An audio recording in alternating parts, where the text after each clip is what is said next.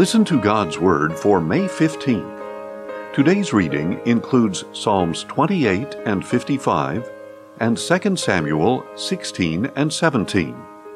May God bless this reading of His Word.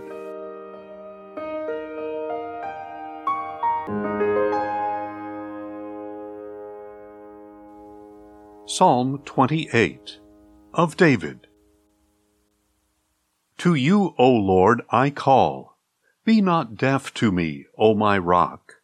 For if you remain silent, I will be like those descending to the pit. Hear my cry for mercy when I call to you for help, when I lift up my hands toward your holy sanctuary. Do not drag me away with the wicked and with the workers of iniquity, who speak peace to their neighbors while malice is in their hearts. Repay them according to their deeds, and for their works of evil. Repay them for what their hands have done. Bring back on them what they deserve. Since they show no regard for the works of the Lord or what his hands have done, he will tear them down and never rebuild them. Blessed be the Lord, for he has heard my cry for mercy. The Lord is my strength and my shield. My heart trusts in him, and I am helped. Therefore my heart rejoices, and I give thanks to him with my song.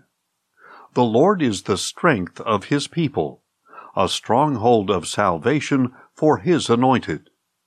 Save your people and bless your inheritance. Shepherd them and carry them forever. Psalm 55 for the choir master, with stringed instruments, a maskil of David. Listen to my prayer, O God, and do not ignore my plea. Attend to me and answer me. I am restless in my complaint and distraught at the voice of the enemy, at the pressure of the wicked. For they release disaster upon me and revile me in their anger. My heart murmurs within me, and the terrors of death assail me. Fear and trembling grip me, and horror has overwhelmed me. I said, Oh, that I had wings like a dove! I would fly away and find rest. How far away I would flee! In the wilderness I would remain. I would hurry to my shelter far from this raging tempest. O Lord, confuse and confound their speech, for I see violence and strife in the city. Day and night they encircle the walls, while malice and trouble lie within. Destruction is within. Oppression and deceit never leave the streets. For it is not an enemy who insults me. That I could endure. It is not a foe who rises against me. From him I could hide. But it is you, a man like myself, my companion and close friend. We shared sweet fellowship together. We walked with the crowd into the house of God. Let death seize them by surprise. Let them go down to Sheol alive. For evil is with them in their homes. But I call to God, and the Lord saves me. Morning, noon, and night I cry out in distress, and He hears my voice. He redeems my soul in peace from the battle waged against me, even though many oppose me. God will hear and humiliate them, the one enthroned for the ages, because they do not change and they have no fear of God. My companion attacks his friends. He violates his covenant. His speech is smooth as butter, but war is in his heart. His words are softer than oil, yet they are swords unsheathed. Cast your burden upon the Lord, and he will sustain you. He will never let the righteous be shaken. But you, O God, will bring them down to the pit of destruction. Men of bloodshed and deceit will not live out half their days. but I will trust in you. 2 Samuel 16 When David had gone a little beyond the summit, Ziba, the servant of Mephibosheth, was there to meet him. He had a pair of saddled donkeys loaded with two hundred loaves of bread, a hundred clusters of raisins, a hundred summer fruits, and a skin of wine. Why do you have these? asked the king. Ziba replied, The donkeys are for the king's household to ride, the bread and summer fruit are for the young men to eat and the wine is to refresh those who become exhausted in the wilderness. Where is your master's grandson? asked the king. And Ziba answered, Indeed, he is staying in Jerusalem. For he has said, Today the house of Israel will restore to me the kingdom of my grandfather. So the king said to Ziba, All that belongs to Mephibosheth is now yours. I humbly bow before you, said Ziba. May I find favor in your eyes, my lord the king. As King David approached Bahurim, a man from the family of the house of Saul was just coming out. His name was Shimei, son of Gera. And as he approached, he kept yelling out curses. He threw stones at David and at all the servants of the king though the troops and all the mighty men were on David's right and left. And as he yelled curses, Shimei said, Get out, get out, you worthless man of bloodshed. The Lord has paid you back for all the blood of the house of Saul, in whose place you have reigned. And the Lord has delivered the kingdom into the hand of your son Absalom. See, you have come to ruin, because you are a man of bloodshed. Then Abishai, son of Zeruiah, said to the king, Why should this dead dog curse my lord the king? Let me go over and cut off his head. But the king replied, What have I to do with you, O sons of Zeruiah? If he curses me because the Lord told him, Curse David, who can ask, Why did you do this? Then David said to Abishai and to all his servants, Behold, my own son, my own flesh and blood, seeks my life. How much more then this Benjamite? Leave him alone and let him curse me, for the Lord has told him so.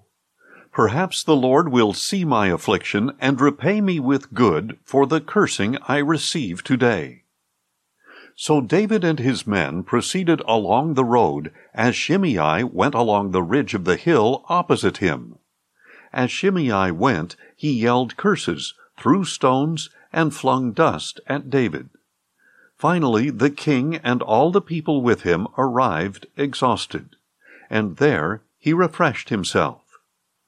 Then Absalom and all the men of Israel came to Jerusalem, and Ahithophel was with him.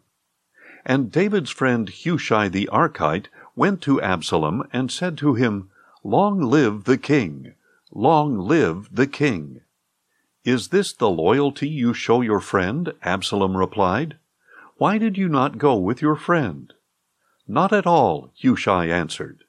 For the one chosen by the Lord, by the people, and by all the men of Israel, his I will be, and with him I will remain. Furthermore, whom should I serve if not the Son? As I served in your father's presence, so also I will serve in yours. Then Absalom said to Ahithophel, Give me counsel. What should we do? Ahithophel replied, Sleep with your father's concubines, whom he has left to keep the palace. When all Israel hears that you have become a stench to your father, then the hands of all who are with you will be strengthened. So they pitched a tent for Absalom on the roof, and he slept with his father's concubines in the sight of all Israel. Now in those days the advice of Ahithophel was like the consultation of the word of God. Such was the regard that both David and Absalom had for Ahithophel's advice. 2 Samuel 17 Furthermore, Ahithophel said to Absalom, Let me choose twelve thousand men, and set out tonight in pursuit of David.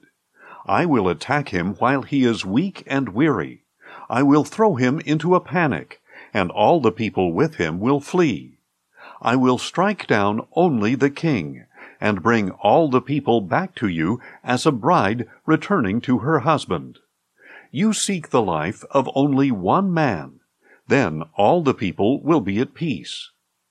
This proposal seemed good to Absalom and all the elders of Israel. Then Absalom said, Summon Hushai the Archite as well, and let us hear what he too has to say. So Hushai came to Absalom, who told him, Ahithophel has spoken this proposal. Should we carry it out? If not, what do you say? Hushai replied, This time the advice of Ahithophel is not sound. He continued, You know your father and his men. They are mighty men, and as fierce as a wild bear robbed of her cubs. Moreover, your father is a man of war, who will not spend the night with the troops.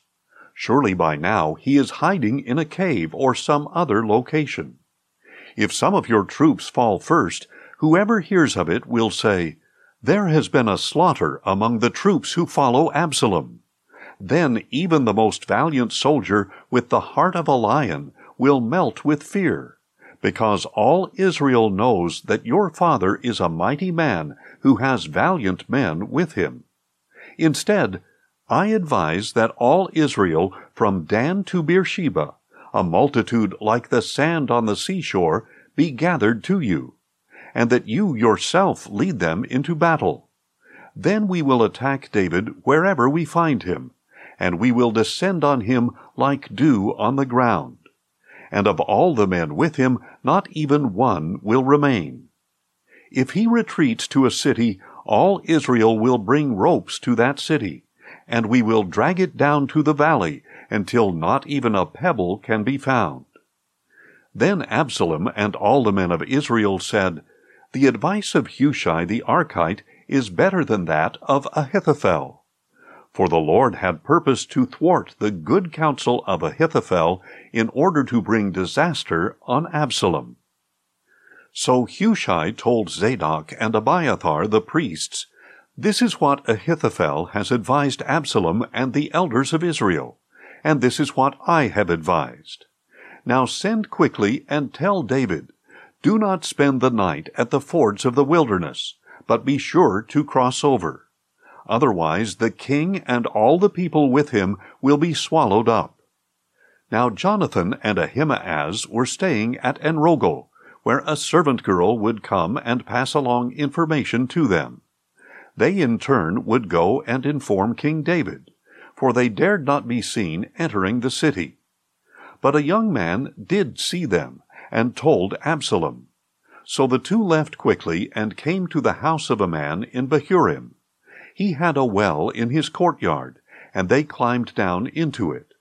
Then the man's wife took a covering and spread it over the mouth of the well, scattering grain over it so nobody would know a thing.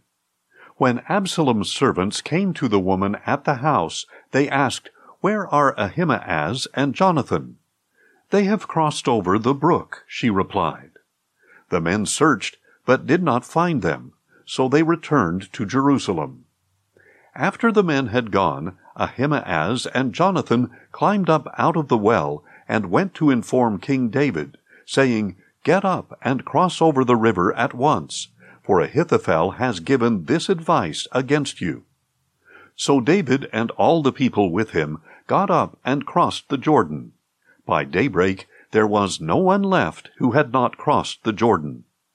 When Ahithophel saw that his advice had not been followed, he saddled his donkey and set out for his house in his home town. He put his affairs in order and hanged himself.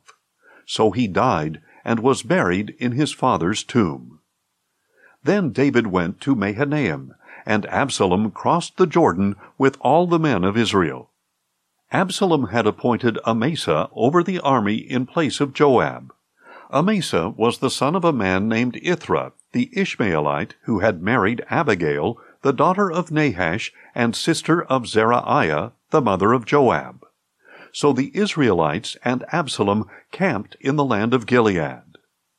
When David came to Mahanaim, he was met by Shobai, son of Nahash, from Rabbah of the Ammonites, Machir, son of Ammiel, from Lodebar, and Barzillai the Gileadite from Rogelim. They brought beds, basins, and earthen vessels, as well as wheat, barley, flour, roasted grain, beans, lentils, honey, curds, sheep, and cheese from the herd for David and his people to eat. For they said, The people have become hungry, exhausted, and thirsty in the wilderness. Thanks for listening, and join us tomorrow as we listen to God's Word. Questions or comments? Email us at info at listentogodsword.org.